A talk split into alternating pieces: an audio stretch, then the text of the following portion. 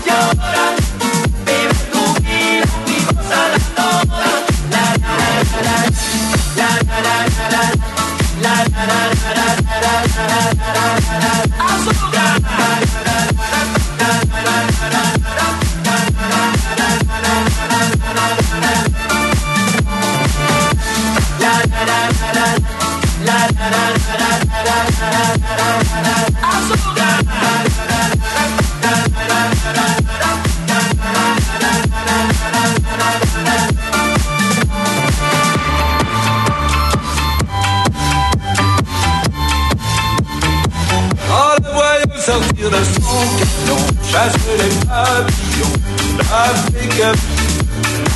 Les cannibales en condition, arrêtèrent sans façon de suite. Ils essayaient de parler anglais, espagnol, portugais, chinois. Mais en voyant leur mâchoire qui souffrait, ils se mirent à hurler de froid. Monsieur le peuvent pas mourir Monsieur Cannibal Laissez-moi partir La la la la la La la la la la La la la la la la la la la la la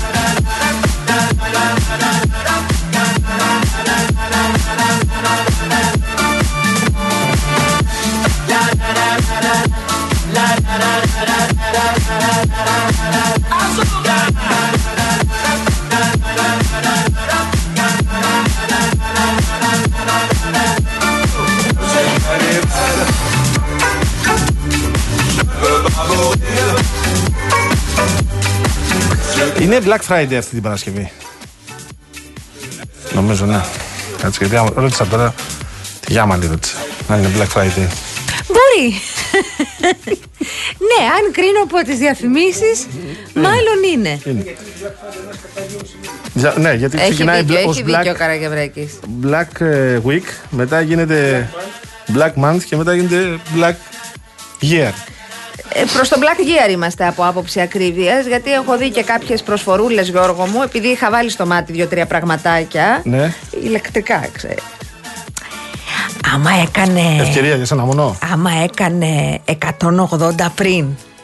Πριν την Black Friday και στην Black Friday Ναι. Για σένα βαφτίζεται ότι έκανε 2,20 και κάνει 180 πάλι.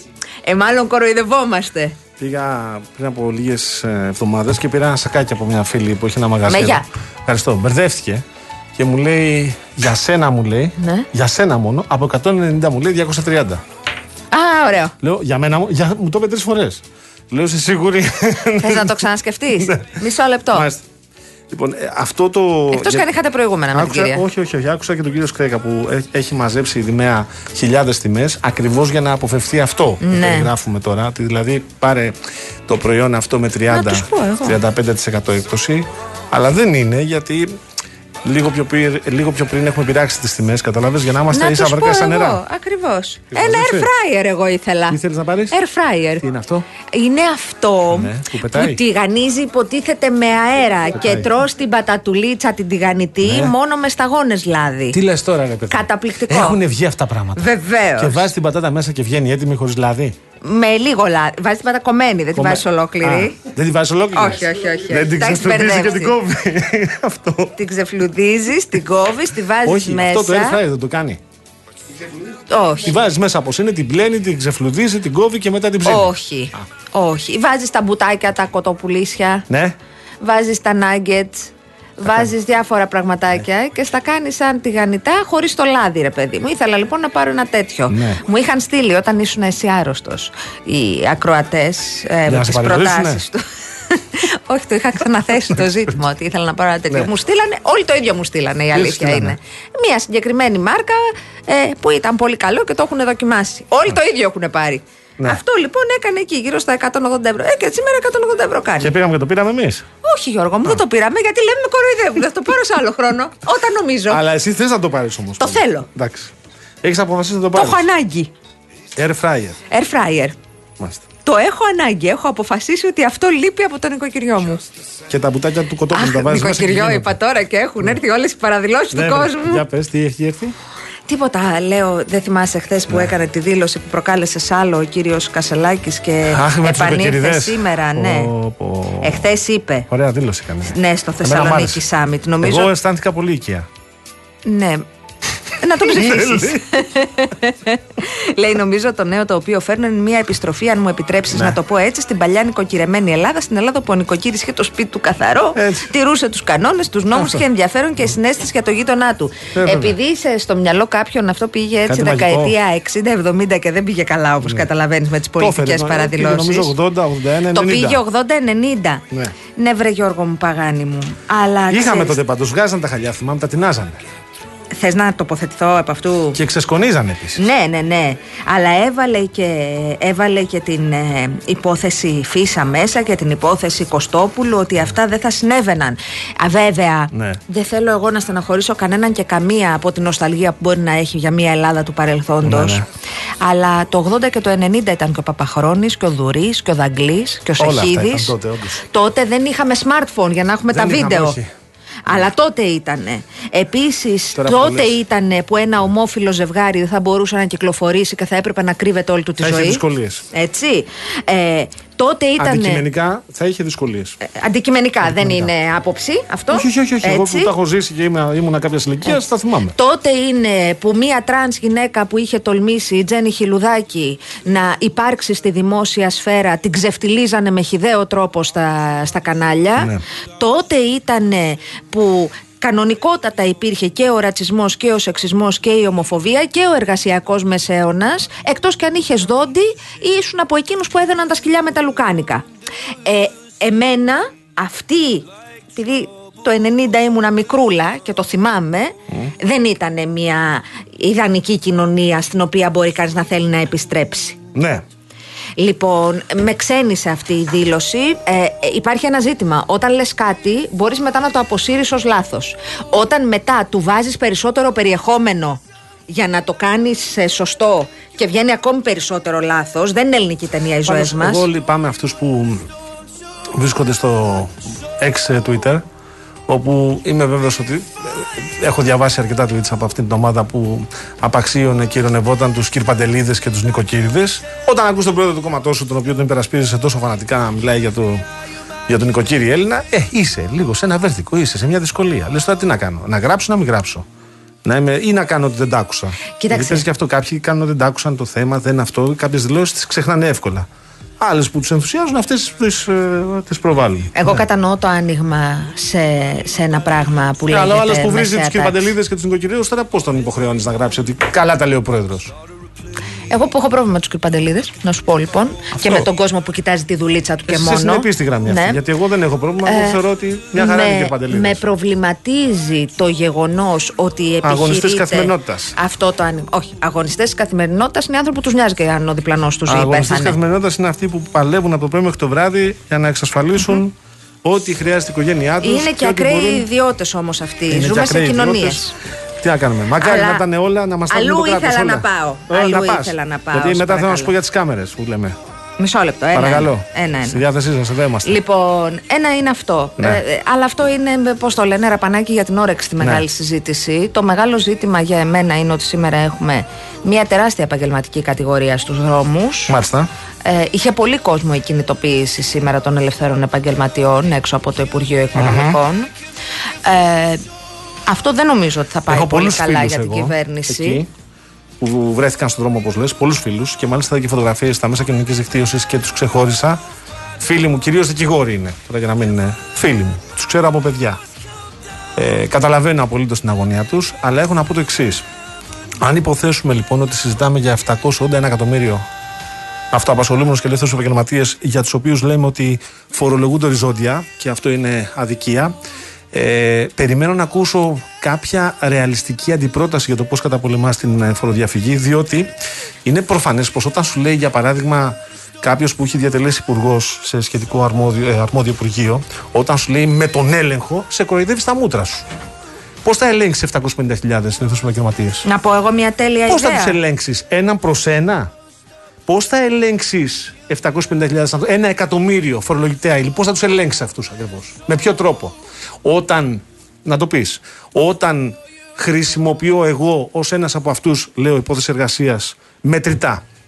Πώς θα με ελέγξεις εμένα, ρε μεγάλε; Να πω. Να μας πεις συγκεκριμένα, ναι. Έχω. Το λέω για τα κόμματα τα οποία βγαίνουν και λένε με έλεγχο. Κάνε τον έλεγχο όταν είσαι κυβέρνηση. Με Τότε γιατί δεν τον κίνητρα. έκανες τον έλεγχο. Με κίνητρα στους καταναλωτές αυτό. να μαζεύουν αποδείξεις. Άλλο, αλλά εγώ όμως που είμαι εμπαθής και εσύ είσαι μια εξαιρετική ε, τεχνίτης που έχεις έρθει στο σπίτι μου και θέλω να σου χρεώσω μια κακοτεχνία που έκανε ο Καραγευρέκης, θα σε δώσω μετά διότι ε, δεν είμαι ικανοποιημένος από τον τρόπο που το έκανες. Εδώ υπάρχει, υπάρχουν κριτήρια δηλαδή τα οποία Ένα να λεπτό. ξεχωρίζουν Ένα αυτόν λεπτό. που πράγματι φοροδιαφεύγει από τον άλλον. ο οποίος- Προφανώς ένας κόσμος φοροδιαφεύγει. Εγώ ισχυρίζομαι ότι και ο κόσμος που φοροδιαφεύγει, θα φέρω ξανά το ίδιο παράδειγμα, έστω ότι εσύ είσαι φοροφυγάς. Μάλιστα. Ελεύθερος επαγγελματίας, μην μπούμε συγκεκριμένο κλάδο, είσαι ελεύθερος επαγγελματίας και μπορείς να φοροδιαφεύγεις και το κάνεις. Και δηλώνει 10-600. Ωραία. Αλλά τσέπη βάζεις άλλα 50 χιλιάρικα. Πάλι δεν σε λέει. Πάλι δεν σε θα λέει. συνεχίσει να βάζει τα 50 χιλιάρικα, απλά θα φορολογηθείς με 1444. Συμφωνούμε λοιπόν ότι αυτό είναι κατάπτυστο, απαράδεκτο, αυτή η μεταρρύθμιση να ξυλωθεί. Μάλιστα, τι θα φέρουμε στη θέση της; Εγώ αυτό θα ρωτάω. φέρουμε στη θέση της Αυτό ρωτάω. κίνητρα ώστε εμείς ως πολίτες και καταναλωτές Ναι. να έχουμε λόγο να εκπίπτει από κάπου η ρημάδα, η δήλωση που θα πάρεις από το δικηγόρο, Ναι. η απόδειξη που θα πάρεις από το δικηγόρο, από τον Και όποιον πάρει ο υδραυλικό, Χάρος. από την. Όχι ο Παντελής, ο φίλος Και μας, οδηγός ταξί, ο Έσοδα, Χάρος. έξοδα.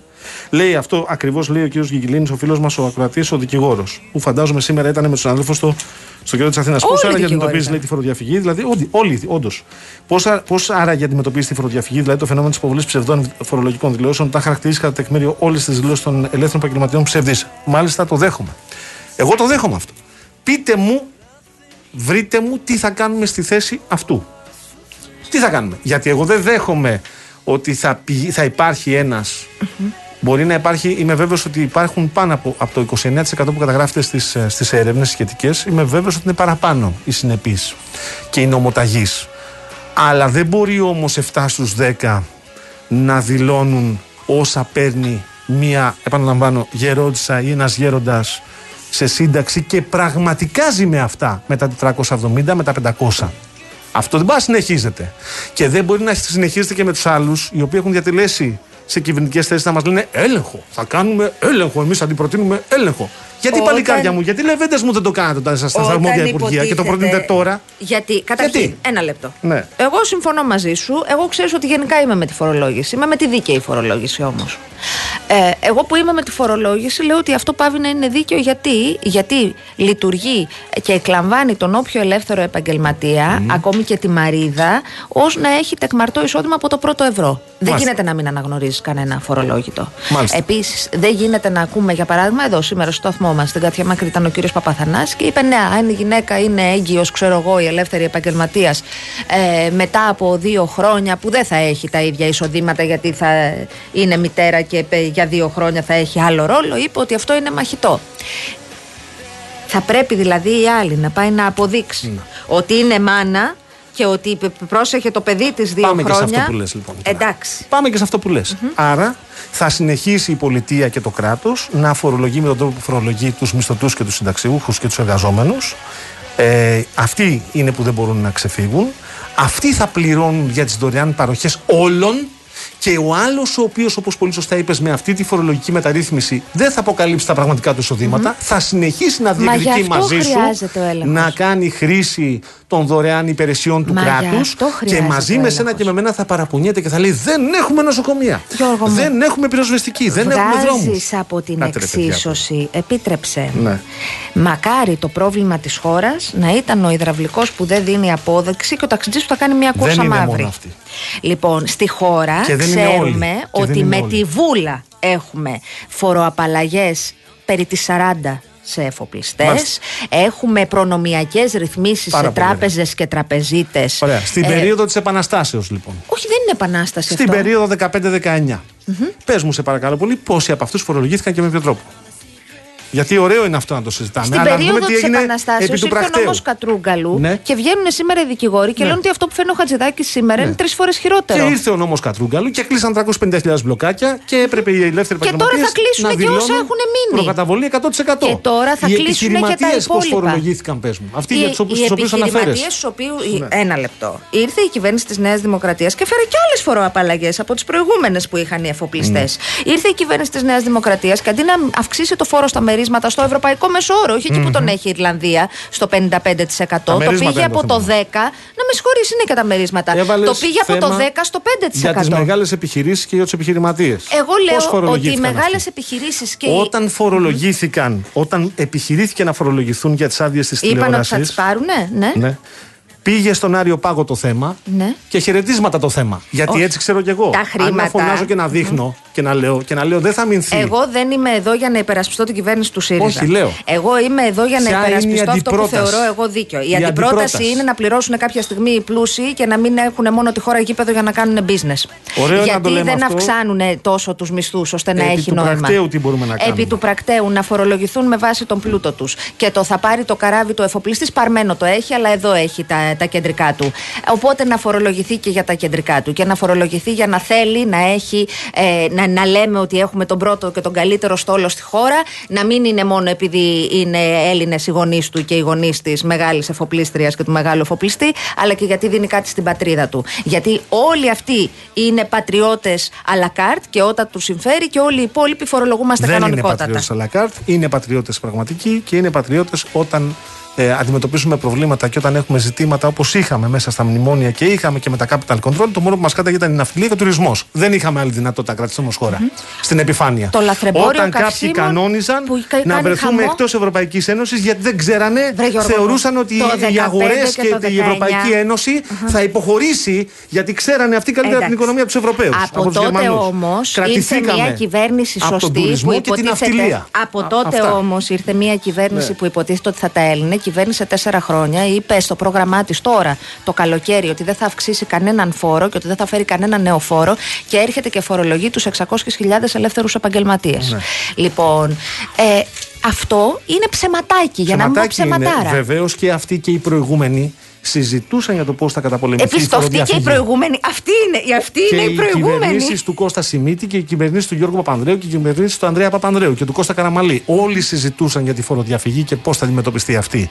Τώρα, αν θέλουμε όμως να λέμε εμείς εδώ πέρα ότι αφού δεν είναι δίκαιο, γιατί εγώ συμφωνώ ότι χρειάζεται αλλαγές. Η μεταρρύθμιση αυτή χρειάζεται αλλαγές. Είναι προφανές. Εγώ όμως είμαι εναντίον του να ξυλωθεί η μεταρρύθμιση. Εάν την ξυλώσει τη μεταρρύθμιση, θα πρέπει κάποιος από αυτούς που είναι στο κοινοβούλιο ως αντιπολίτευση να μας προτείνει τι θα φέρουμε στη θέση του. Εγώ δεν δέχομαι να συνεχιστεί αυτή η Έχουν ιστορία. φέρει προτάσεις. Περίμενε. Και έχουν φέρει προτάσεις Οι και οι φορείς που προτάσεις τους είναι αφορά. Να κάνετε ελέγχους. Όχι, οι προτάσεις είναι έσοδα, έξοδα, οι προτάσεις είναι κίνητρα που να Που εκπίπτει. είναι 15 χρόνων θα σου πει να κάνετε ελέγχους. Συγκεκριμένα να μας πούν. Με ποιο τρόπο θα την πιάσουμε. Δεν τη το φοροδιαφυγή. Πανηγυρίζουμε το My Data. Το My Data το πανηγυρίζουμε. Ωραία. ναι. Γιατί να μην περνάνε τα πάντα στο My Data και όποιος φαίνεται ότι εκφεύγει με κάποιο τρόπο να ελέγχεται; Δεν Μάλιστα. έχουμε τα τέλεια Γιατί συστήματα. σου είπε κανείς ότι δεν θα χρησιμοποιήσουν το My Data. Ε, δεν μου λέει κανείς όταν φορολογεί τον κόσμο από το πρώτο του ευρώ, τον κόσμο που επιχειρεί και υποτίθεται ότι είναι η ραχοκοκαλιά της ελληνικής οικονομίας. Εκτός και αν το σχέδιο είναι να μην υπάρχει πια αυτή η ραχοκοκαλιά και να έχουμε πολύ μεγάλες επιχειρήσεις στη θέση του δικηγορικού γραφείου που το έχει ο Παγάνης και ο αδερφός του, για παράδειγμα. Ναι, εντάξει. Λοιπόν, ε, εγώ επιμένω. Α έρθει μια αντιπρόταση ρεαλιστική. Γιατί εγώ έχω βαρεθεί από το εντάξει, παιδιά, αυτό που κάνετε είναι πολεμάτε τους δικηγόρους, πολεμάτε τους. Αντιπροτάσεις έχουν διατυπώσεις ρεαλιστικές. ο Κορκίδης, ο Χατζη Θεοδοσίου, ο Καβαθάς, ο Βερβεσός. Αυτοί Συγκεκριμένα, δεν πώς την είναι πιάνεις τη ούτε φοροδιαφυγή. Σιριζέοι ούτε κομμουνιστές. Πώς πιάνεις το 70%. Πώς το πιάνεις συγκεκριμένα; Δεν έχουμε, δεν μας έχουν πει ακόμα. Το 70% των ελευθέρων επαγγελματιών. Τους άλλους πάλι αβαβά.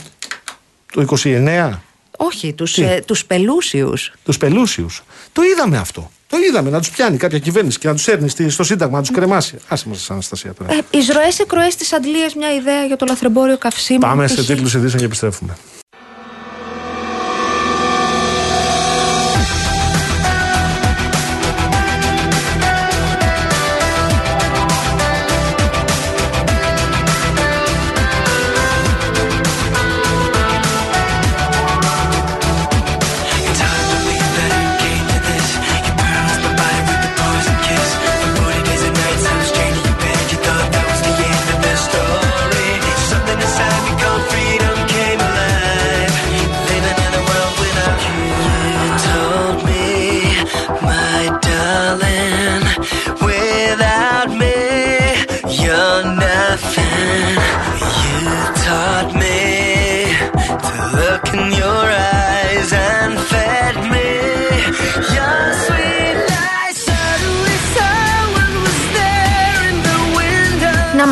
33 Ξέρετε, λεπτά μετά τις 5. Εντάξει, τα πες. Ξαλάφρωσε. Εγώ, ναι, μια χαρά. Πολύ ωραία. Παιδιά, βρίστε όσο θέλετε.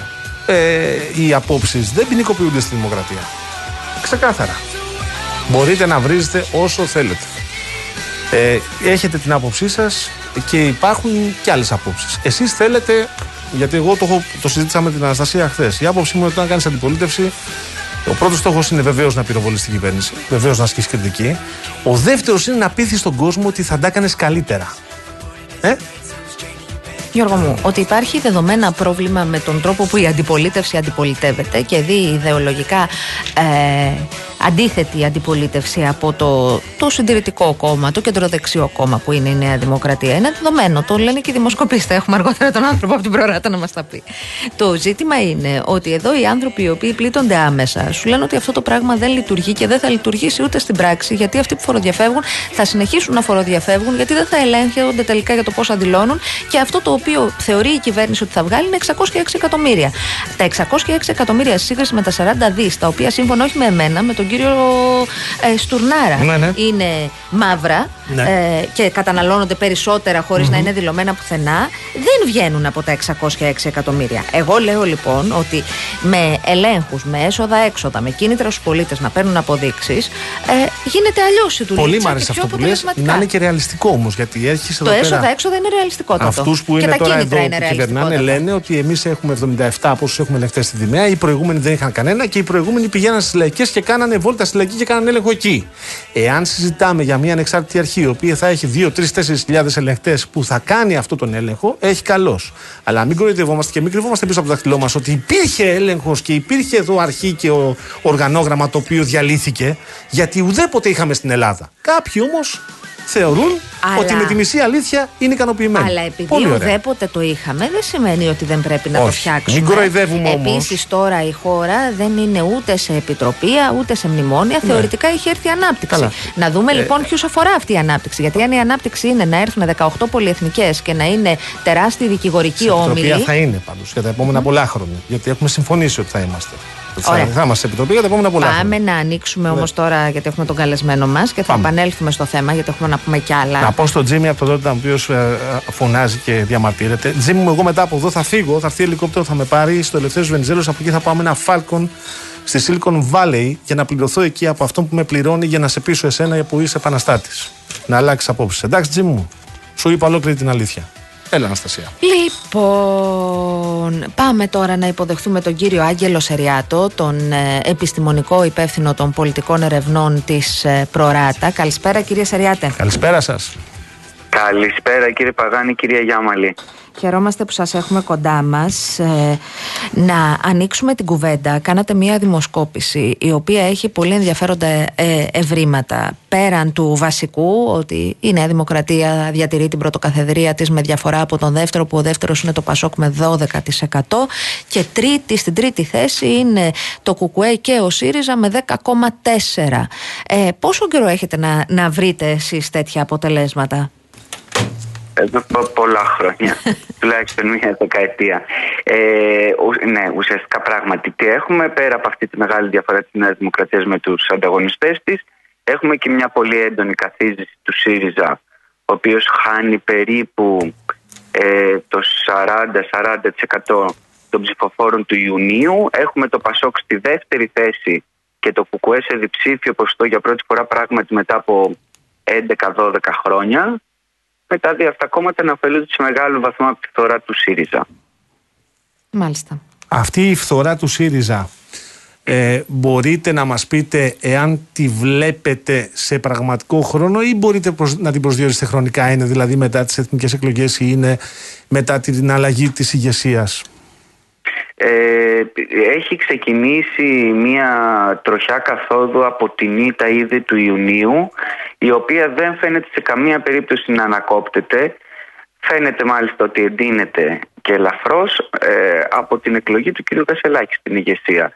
Πάντως είναι κάτι το οποίο έχει ξεκινήσει να συμβαίνει ήδη από την ήττα του Ιουνίου. Ε, νομίζω ότι αυτό το οποίο εντείνει τώρα την εικόνα της φθοράς, το οποίο βλέπουμε μέσα από τα δεδομένα, είναι ότι Ακόμα ωστόσο και η, η μεγαλύτερη, ένα μεγάλο κομμάτι όσων σήμερα από αυτό το 10,5% ε, ευθυγραμμίζονται με το κόμμα της εξωματικής αντιπολίτευσης με το ΣΥΡΙΖΑ ακόμα και μέσα σε αυτό το ποσοστό υπάρχει ένα περίπου 40-45% το οποίο το κάνει κριτικά, το κάνει χωρίς να θεωρεί για παράδειγμα ότι η νέα ηγεσία είναι πλεονέκτημα για τον ΣΥΡΙΖΑ. Και νομίζω ότι αυτό είναι άλλη μια, έτσι, ένα δεδομένο το οποίο κάπως εντείνει αυτή την εικόνα της καθίζησης. Μάλιστα. Να σας ρωτήσω κύριε Σεριάτε, είναι σύνηθες για ένα κόμμα το οποίο αλλάζει ε, αρχηγό ακόμη και μετά από μία ήττα να βρίσκει τόσο χαμηλότερα ποσοστά και τόσο χαμηλότερα ποσοστά και σε επίπεδο γενικού ποσοστού του κόμματος και σε επίπεδο δημοφιλίας του πολιτικού αρχηγού; Γιατί θυμάμαι πολύ διαφορετικά ποσοστά και όταν ανέλαβε ο κύριος Τσίπρας και όταν ανέλαβε ο κύριος Ανδρουλάκης και όταν ανέλαβε ο κύριος Μητσοτάκης. Ναι, είναι μοναδικό φαινόμενο. Γενικά από πολλές πλευρές το φαινόμενο ΣΥΡΙΖΑ είναι μοναδικό, είναι η αληθεια Ε, και το, το, το εννοώ με την έννοια ότι για πρώτη φορά είδαμε ένα κόμμα το οποίο γεννήθηκε από τη μήτρα της ριζοσπαστικής αριστεράς να έρχεται στην κυβέρνηση. Ε, για πρώτη φορά είδαμε ένα ε, κόμμα ε, να αλλάζει με έναν τρόπο να προσαρμόζεται σε μια νέα πραγματικότητα. Ε, είδαμε για πρώτη φορά ένα κόμμα από την αντιπολίτευση, όντας την αντιπολίτευση να χάνει περίπου τη μισή εκλογική του δύναμη μέσα σε τέσσερα χρόνια ε, και για πρώτη φορά πράγματι βλέπουμε και εδώ πέρα ότι είναι, τουλάχιστον δεν μπορεί να θυμηθώ εγώ άλλη περίπτωση, ένα κόμμα να εκλέγει έναν νέο αρχηγό και να μην έχει ε, ούτε περίοδο χάριτος ή τέλος πάντων αυτή να είναι πολύ μικρότερη του αναμενόμενου. Προφανώς σε αυτό, ε, με αυτό σχετίζονται και οι, εξ, οι εξελίξεις που υπάρχουν στο ΣΥΡΙΖΑ έτσι εδώ και ένα Προφανώς. διάστημα από την πρώτη μέρα της εκλογής του κ. Κασελάκη και έπειτα. Το Κομμουνιστικό Κόμμα της Ελλάδος θεωρείται ότι έχει μια δυναμική, δηλαδή εδώ βρίσκεται στην ε, μέτρησή σας σε διψήφιο μπορεί να το δούμε δηλαδή αν μετρήσετε ξανά εκτιμάτε σε ένα αύριο χρονικό διάστημα, σε 20 μέρες, σε ένα μήνα, πιο ψηλά. Ναι, θα σας πω, ε, έχει, έχει ιδιαίτερη αξία και ιδιαίτερο ενδιαφέρον να το δει κανείς μόνος του, το, το, μόνο του το ζήτημα του Κομμουνιστικού Κόμματος, υπό την έννοια ότι γενικά ε, θεωρείται μία ε, ψήφος σκληρή, μία ψήφος αρκετά διαφορετική από τις υπόλοιπες εκλογές. Ωστόσο η αλήθεια είναι ότι τα ποιοτικά χαρακτηριστικά και του κυρίου Κουτσούμπα ε, και, του, και της αντιπολίτευσης που ασκεί, δηλαδή μεταξύ των κομμάτων αυτό το οποίο προσλαμβάνεται ότι ασκεί την πιο ουσιαστική αντιπολίτευση, συμφωνεί κανείς ή διαφωνεί μαζί του, είναι το κουκουέ. Ε, αν λοιπόν λάβει κανείς υπόψη τις εξελίξεις ε, της ρευστότητας ενώ στον μη δεξιό χώρο, μια συνεπή και σταθερή ε, στάση που κρατάει το κουκουέ, αλλά και το γεγονός ότι οι επόμενες εκλογές είναι εκλογές δεύτερης τάξης, όπως συνηθίζουμε να λέμε στην πολιτική επιστήμη, δηλαδή λίγο πιο χαλαρού τύπου, ε, δεν θα μου έκανε καμία έκπληξη να συνεχιστεί αυτή η σταθερά ανωδική τροχιά του Κουκουέ και να δούμε μέχρι πού μπορεί να φτάσει. Μία απορία επ' αυτού, γιατί και εγώ αυτή την κάρτα την είδα με πάρα πολύ μεγάλο ενδιαφέρον. Σε αυτή την κάρτα, ε, πόσο ικανοποιημένος, ικανοποιημένοι είστε από το κυβερνητικό έργο της Νέας Δημοκρατίας. Το 71% λέει όχι ιδιαίτερα και καθόλου και πολύ αρκετά λέει το 29%. Πάω όμως στα κόμματα της αντιπολίτευσης. Εκεί το 93% δηλώνουν ότι δεν είναι ικανοποιημένοι από την αντιπολίτευση που ασκεί ο ΣΥΡΙΖΑ, το 89% δεν είναι ικανοποιημένοι από την αντιπολίτευση που ασκεί το ΠΑΣΟΚ και το 80% δεν είναι ικανοποιημένοι από την αντιπολίτευση που ασκεί το Κομμουνιστικό Κόμμα, το οποίο όμως συγκεντρώνει πράγματι τις περισσότερες υψηλές, που όμως είναι μόλις το 19%. Δηλαδή είναι ναι. πολύ χαμηλή ικανοποίηση σε όλη, για όλη την αντιπολίτευση, όπως βλέπω, αν το υψηλότερο του Κομμουνιστικού Κόμματος είναι μόλις 19. Ακριβέστατο, δηλαδή ε, ουσιαστικά τι γίνεται, κανένα κόμμα στην πραγματικότητα δεν θεωρείται, ε, δεν, δεν δημιουργεί αισθήματα ικανοποίησης από την αντιπολίτευση που ασκεί. Γιατί, γιατί με οριζόντιο τρόπο κα, καλώς, συμφωνώ θέλω να πω το αναφέρατε, ε, κανένα κόμμα πλειοψηφικά δεν ε, έχει θετικές ή δεν, δεν δείχνει ότι ικανοποιεί από την αντιπολίτευση. Ωστόσο μεταξύ αυτών αυτό που συγκριτικά δείχνει να έχει μια μεγαλύτερη ικανοποίηση, ένα στους πέντε αυτό το 19% είναι το ΚΚΕ. Δεύτερο πάντως είναι εντυπωσιακό ότι αν δεν, νομίζω ότι είναι η ελληνική λύση με 14-15% Ε, Πάντως, γενικότερα θα πρέπει να προβληματίσει το γεγονός όλη την αντιπολίτευση ότι σε μια επόμενη ερώτηση που είχαμε, όταν ρωτάμε τελικά όχι για ένα κόμμα, αλλά από όλα τα κόμματα, ποιο θεωρείται ότι ασκεί ουσιαστικότερη αντιπολίτευση, όταν δηλαδή υπάρχει όλη η κομματική βεντάλια να επιλέξει κανείς, το 39% 4 στους 10 σου λέει κανένα. Μάλιστα. Ε, ένα ακόμη ερώτημα που προκύπτει και έχει ενδιαφέρον. Ε, υπάρχει μία απάντηση που λέει ότι ο κόσμος ε, θα ήθελε ένα κόμμα μεταξύ ΣΥΡΙΖΑ και Κομμουνιστικού Κόμματος. Ε, ναι, ε, την έχουμε ρωτήσει με διάφορους Προσπαθήσαμε να δούμε αν υπάρχει διαθεσιμότητα ουσιαστικά ε, για δημιουργία ενός νέου κόμματος ε, σε αυτόν τέλος πάντων τον χώρο. Ε, εκεί μέσα είδαμε περίπου, μάλλον αυτό το καταλαβαίνουμε από την πιο ευθεία ερώτηση που ρωτούσαμε, δηλαδή πόσο πιθανό θεωρείτε να ψηφίσετε ένα κόμμα ε, το οποίο θα δημιουργούνται από στελέχη που αποχωρούν αυτή την περίοδο από το κόμμα της εξωματική αντιπολίτευσης. Και σε αυτό το ερώτημα είδαμε ότι ένα απόλυτα βέβαια να ψήφιζε ένα τέτοιο κόμμα δηλώνει το 4% με ένα ταβάνι στο 11% δηλαδή προστίθοντας σε αυτό το 4% και ένα 7% το οποίο μας λέει αρκετά πιθανό. Βέβαια όλα αυτά είναι σαφώς ενδεικτικά, είναι μια ερώτηση που απλώς αποτελεί ένδειξη γιατί καταλαβαίνουμε όλοι ότι και να υπήρχε ένα τέτοιο ενδεχόμενο, παρότι μοιάζει πιθανά αυτή τη στιγμή θέλω να πω, πρέπει να, να δει κανείς τα στελέχη που θα το απαρτίζουν, έτσι, το, το πρόγραμμα, το τι θα λέει αυτό το κόμμα.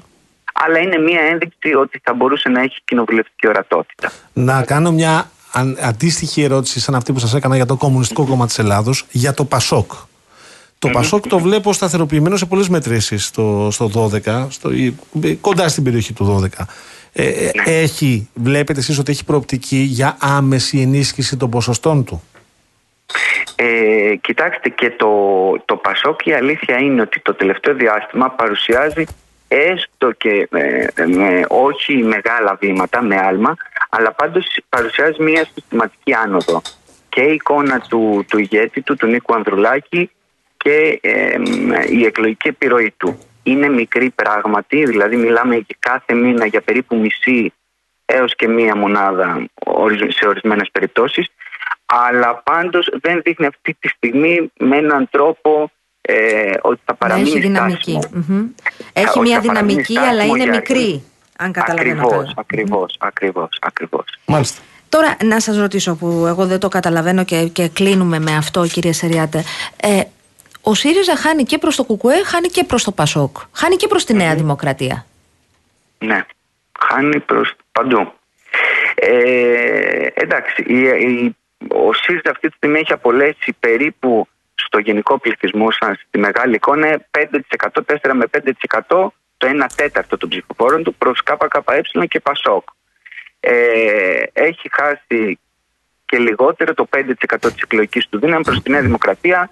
Ε, έχει χάσει κόσμο και προς την γκρίζα ζώνη. Γενικότερα είναι ένα κόμμα το οποίο είναι σε μία καθίζηση. Είναι ένα κόμμα το οποίο αυτή τη στιγμή ε, περισσότεροι από τους μισούς ψηφοφόρους του Ιουνίου είτε ήδη έχουν μετακινηθεί προσωρινά ή όχι θα δούμε σε άλλα κόμματα είτε προς την ε, γκρίζα ζώνη είτε ακόμα και προς την αποχή. Αυτή είναι μια εικόνα που θα χρειαστεί ε, να ανατραπεί αν ο ΣΥΡΙΖΑ θέλει πράγματι να παίξει ένα σημαντικό ρόλο ε, την επόμενη μέρα στο πολιτικό σύστημα. Και αυτό είναι μια πολύ μεγάλη πρόκληση για τη νέα ηγεσία. Σας ευχαριστούμε πάρα πολύ. Να ευχαριστήσουμε τον κύριο Για την ανάλυση και τις πληροφορίες. Ευχαριστούμε πολύ. Εγώ, εγώ. Ήταν ο επιστημονικός υπεύθυνος των πολιτικών ερευνών της Εριάτα, ο κύριος, της Προράτα, ο κύριος Άγγελος Εριάτο. Συγγνώμη.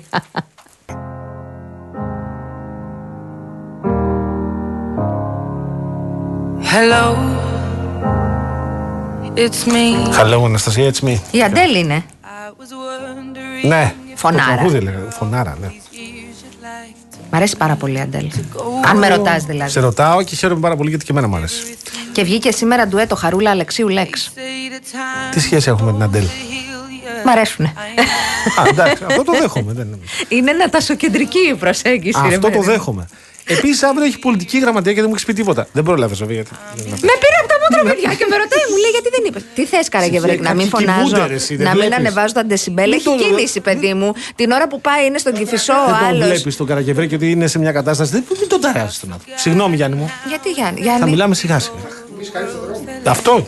Ναι. Όχι, παιδιά, να με συγχωρείτε. Την ώρα που είναι ο άλλος πρώτη Δευτέρα στον Κυφισό, στο Κυφισόκ και περιμένει, άμα Αυτό. τσιρίξει λίγο, το σηκώνεις. Αυτό στον αέρα δεν το έχουν κάνει ποτέ.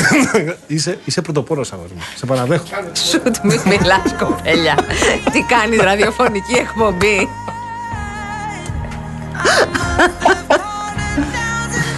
Ήταν Sorry αυτό. κιόλας, Και μπράβο. ε. Και- Γιατί μόνο εσύ μπορείς να Και κάνεις. από τον Ιχολίντη. Θεός. Πολιτική γραμματεία αύριο. Γιατί τι κάνουμε την πολιτική γραμματεία; Καταρχήν αυτό βάλ το κάτω που κάνεις, περνάει στον ήχο. Με συγχωρείτε. Ο Χριστός και Σαμποτέρα από άλλο επάγγελμα και δύο Θα αλεξιπτωτιστέ. βάλω- Ήθελα να βάλω φυσικό από κάτω.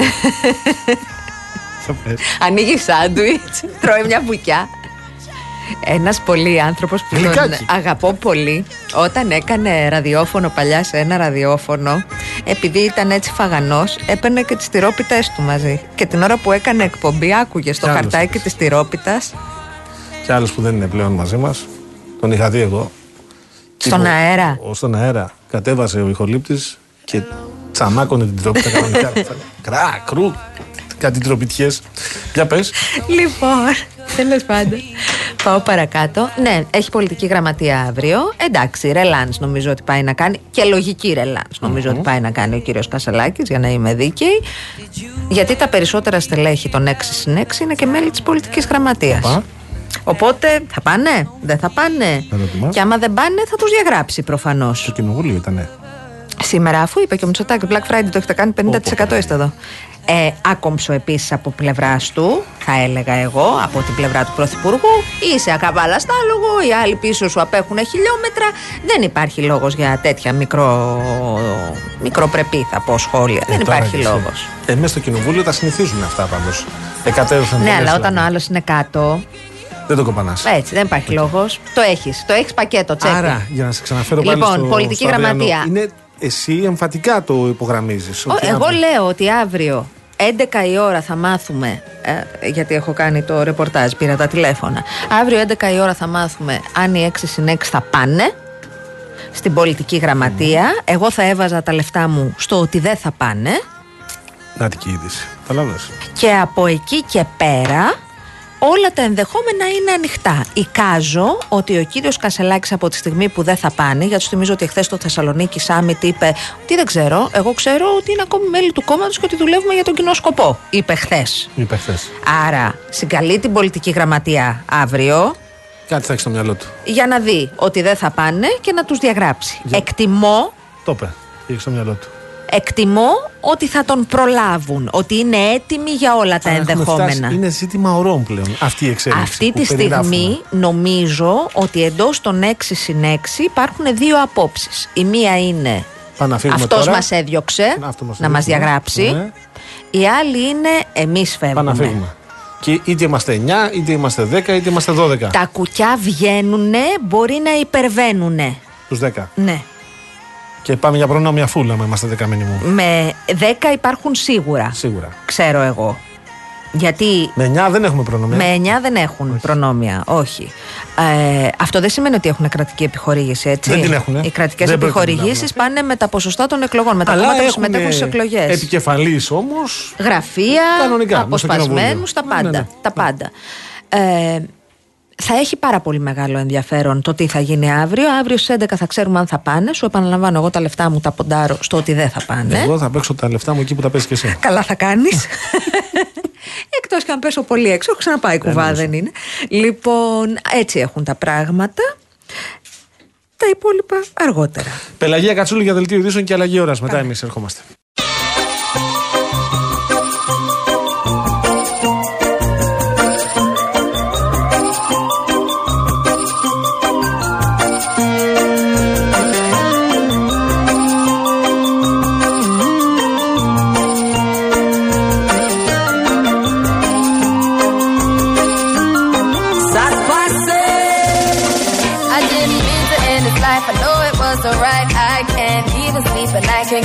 Out my mind. I need to get out of sight, but I end up behind bars.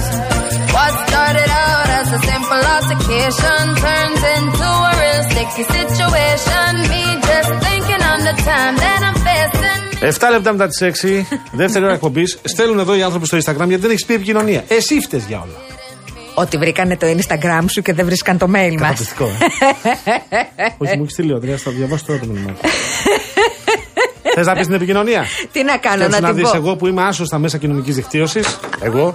Ε, Εσύ είσαι άσος, Μου γράφουν, αλλά. με βρίζουν Τετάρτη Καραγευρέκη και, Και το απαντάω βλέπει την επόμενη Δευτέρα. Το Πάσχα. Στην Ανάσταση. Έχει ξεχάσει αυτός που με έβριζε γιατί τα απαντάω. Με παίρνει τηλέφωνο, μου λέει Τι είχαμε πει, ρε παιδί μου; Α το βρε Γιώργο μου τώρα, νερό και αλάτι, πέρασε. Τρεις μήνες μετά. Λοιπόν, περιμένουμε τα τηλεφωνήματά σας. Το σηκώνει η κυρία Φράνσης Παράσχη στο 211-200-8200. Τα SMS σα, real και no και αποστολή στο 19600. Τα email σας, studio papakirialfm.gr. Το ξέρετε όμως αυτό γιατί έχετε στείλει πάρα πολλά. Ο Γιάννης Καραγευρέκης βρίσκεται στην κονσόλα του ήχου. Ο Γιώργος Παγάνης στο μικρόφωνο. Αναστασία Γιάμαλη στα μικρόφωνο. Για μία ωρίτσα ακόμη μαζί σας, 50 λεπτά. 52 για την Λοιπόν, ακρίβεια. έχει στείλει ο, ο φίλος ο Ανδρέας, ο οποίος ήθελε να στείλει, αλλά δεν ήξερε. Προφανώς είναι καινούριο ακροατή. Καλώς ήρθατε, Ανδρέα. Γεια σου, Αντρέα. Καλησπέρα σας και συγγνώμη που σας στέλνω εδώ, αλλά δεν μπορούσα να βρω πώς μπορώ να στείλω. στο- Τα πάμε, στην εκπομπή σας στο Real FM με την κυρία Γιάμαλη. Είμαι ιδιωτικός υπάλληλος, παίρνω καθαρά 1150 ευρώ Ναι. και πληρώνω στο κράτος φορολογία η εταιρεία που εργάζομαι για εμένα 350 ευρώ το μήνα και αυτό για, δε- και αυτό για 14 μήνες, δηλαδή 4.900 ευρώ το χρόνο. Και έξτρα από αυτά η εταιρεία πληρώνει και εργοδοτικές εισφορέ για μένα, τις οποίες δεν γνωρίζω το ποσό. Προφανώς και μένω ακόμα με τους γονείς μου, γιατί αυτά δεν μου φτάνουν για τίποτα. Αυτό. Ναι, 18 ως 34, 7 στους 10 μένουν στη γονεϊκή τους κατοικία. Τα έβγαλε γύρω στα τα λέμε εμείς. Λοιπόν, θέλω να, να αλλάξουμε θέμα, να πάμε σε ένα συναφές αλλά διαφορετικό. Ε, τα τελευταία 24 ώρα έχουν γίνει 14 συλλήψεις ανηλίκων 13 ως 17 ετών που εμπλέκονται είτε σε περιστατικά βία σε σχολεία είτε σε κλοπές. Ε, μιλάμε για περιοχές της Αθήνας. Τρία από τα περιστατικά ε, εξελίχθηκαν σε σχολικούς χώρους με δράστες και θύματα ανηλίκους. Νομίζω ότι όλοι και όλες είδαμε το βίντεο από το σχολείο στο Περιστέρι που τρεις πιτσιρίκες σκοτώνονται στα Σου κλ- κόβεται η στις ανάσα από κλωτσιές. τη στεναχώρια και, α, α, τι να Και πω, 20 απογοήτευση. άνθρωποι τριγύρω, 20 Κανείς δεν άλλα παρεμβαίνει. πιτσιρίκια. Ένα παιδί, ένα παιδί είναι στη Ένα μέση. κοριτσάκι. Ένα κοριτσάκι που, Που το τις χτυπάνε. τρώει από δύο. Δύο ή τρεις πώς είναι. ρε. Τη τρώει από δύο με κλωτσίδια και, Και στο ένα άλλο κεφάλι. παιδί επίσης τραβάει βίντεο. Είναι 20 παιδιά τριγύρω, Γιώργο. Είναι ένα ημικύκλιο που τις έχουν στη μέση και τις βλέπουν να πλακώνονται και αυτό που σχολιάζουν, γιατί ακούγονται οι φωνές των άλλων παιδιών και αγοράκια και κοριτσάκια. Α, θα μου στείλεις το βίντεο, α, δες το μαλλί της, α, δες τι της έκανε. Λοιπόν, ε, αυτή σε- είναι η κατάσταση. Αυτή είναι η κατάσταση. Ανοίγω μια παρένθεση γιατί έχουμε τον άνθρωπο που μας περιμένει για να τον βο- ρωτήσουμε για το. Θέλω να πω και κάτι ακόμα. Α είναι αυτή η 16χρονη στο Βίρονα η τελευταία, το τελευταίο παιδί, το τελευταίο παιδί που χάνεται επειδή κάποιοι ασυνείδητοι τύποι, απαράδεκτοι, επικίνδυνοι, υπάνθρωποι, έδωσαν στο παιδί αυτό, σέρβιραν σε αυτό το παιδί δηλητήριο. Α είναι το τελευταίο παιδί που χάνεται, μου είναι, μου είναι βαρύ πολύ να δεχτώ ότι χάθηκε το παιδί αυτό. Δεν μπορώ να το δεχτώ. Ε, είστε όσοι το κάνετε αυτό υπάνθρωποι. Ντροπή σας. Ντροπή σας. Σερβίρετε στα παιδιά δηλητήρια για να πάρετε τι; 50 ευρώ και 100. Ντροπή σας. Αυτό έχω να πω μόνο. Κλείνω την παρένθεση. Έπρεπε να το πω. Είμαι Και πολύ καλά στεναχωρημένος. έκανες. Όχι, είμαι Προφανώς. βέβαιος Θα ότι μπορούσε να είναι περισσότερο. το, το, το παιδί του. Όλα τα παιδιά είναι του παιδιά παιδί μας. μας. Όλα τα παιδιά είναι παιδιά μας. Λοιπόν, πάμε να υποδεχθούμε τον κύριο Παναγιώτη Βουτυράκου, μέλος του Διοικητικού Συμβουλίου της Παιδοψυχιατρικής Εταιρείας, διευθυντή της Δομής Ψυχικής Υγείας ΕΚΕΨΗ Πειραιά. Είναι ψυχίατρος παιδών και εφήβων. Από τη συζήτηση που κάναμε νωρίτερα, μου είπε ότι είναι και στην Επιτροπή Εκτίμησης Ανηλίκων ε, Παραβατών. Ε, καλησπέρα σας, κύριε Βουτυράκου. Ευχαριστούμε θερμά για την διάθεση να συζητήσετε μαζί μας για αυτό το ζήτημα. Εγώ σας ευχαριστώ για την πρόσκληση. Εντάξει, είναι ένα ζήτημα που απασχολεί όλους, την κοινωνία, τι επαγγελματίες της υγείας. Υπάρχει μια πολύ μεγάλη αύξηση της βίας και της Υπάρχει αύξηση έτσι, δεν το συζητάμε απλά περισσότερο. Όχι, όχι, υπάρχει μεγάλη αύξηση. Υπάρχει μεγάλη ε, αύξηση, θα λέγαμε, γενικότερα προβλημάτων ψυχικής υγείας. Στο μέτρο που η βία είναι και πρόβλημα ψυχικής υγείας, δεν είναι μόνο, μόνο αυτό.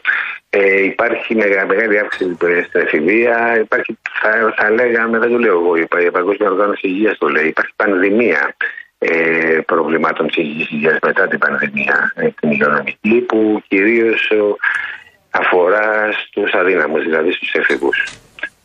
Ε, βλέπουμε και βίες συμπεριφορές από τη μία, βλέπουμε και βία που στρέφεται όμως στον εαυτό. Βλέπουμε δηλαδή μεγάλη ε, αύξηση αυτοκαταστροφικών συμπεριφορών, καταθλίψεων.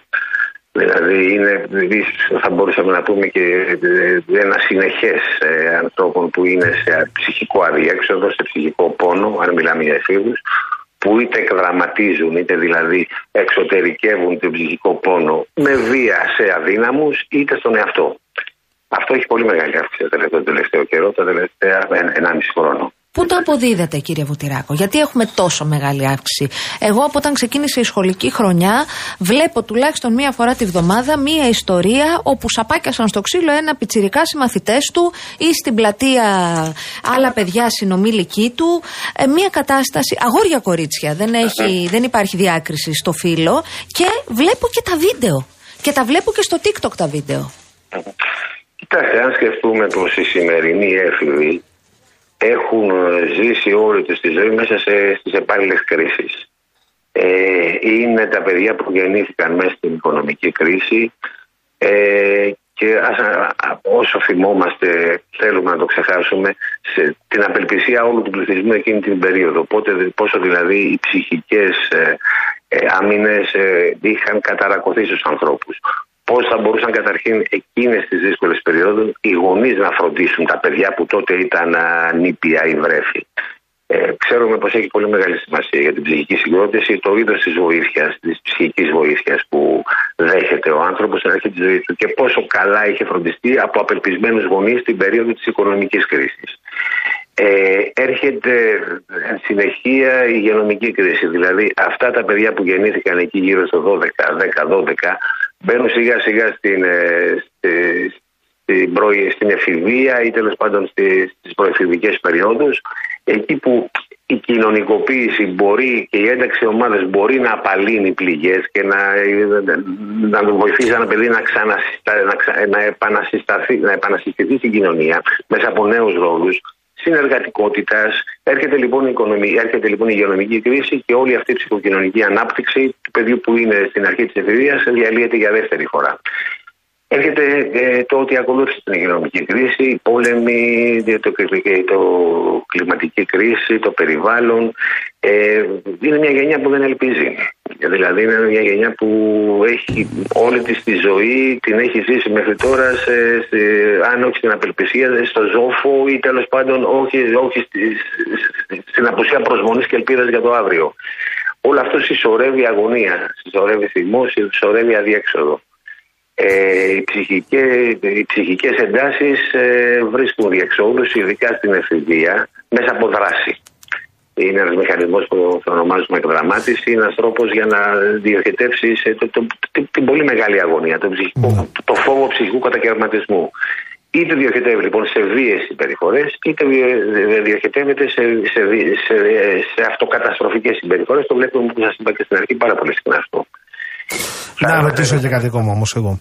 Στο παρελθόν, στις προηγούμενες γενιές, δεν υπήρχε η, η, η, δυνατότητα μέσα από τις δυσκολίες που εγγράφεται, μέσα από τις απαντέ κρίσεις, τα μνημόνια, ε, την οικονομική δυσκολία, δεν υπήρχε δυνατότητα η εύκολη πρόσβαση μάλλον σε αγαθά όπως υπάρχει τώρα. Εγώ ε, μεγάλωσα σε ένα σπίτι και όχι μόνο εγώ, ενώ οι μαθητές μου και η γενιά μου, εγώ είμαι γενιά του 72.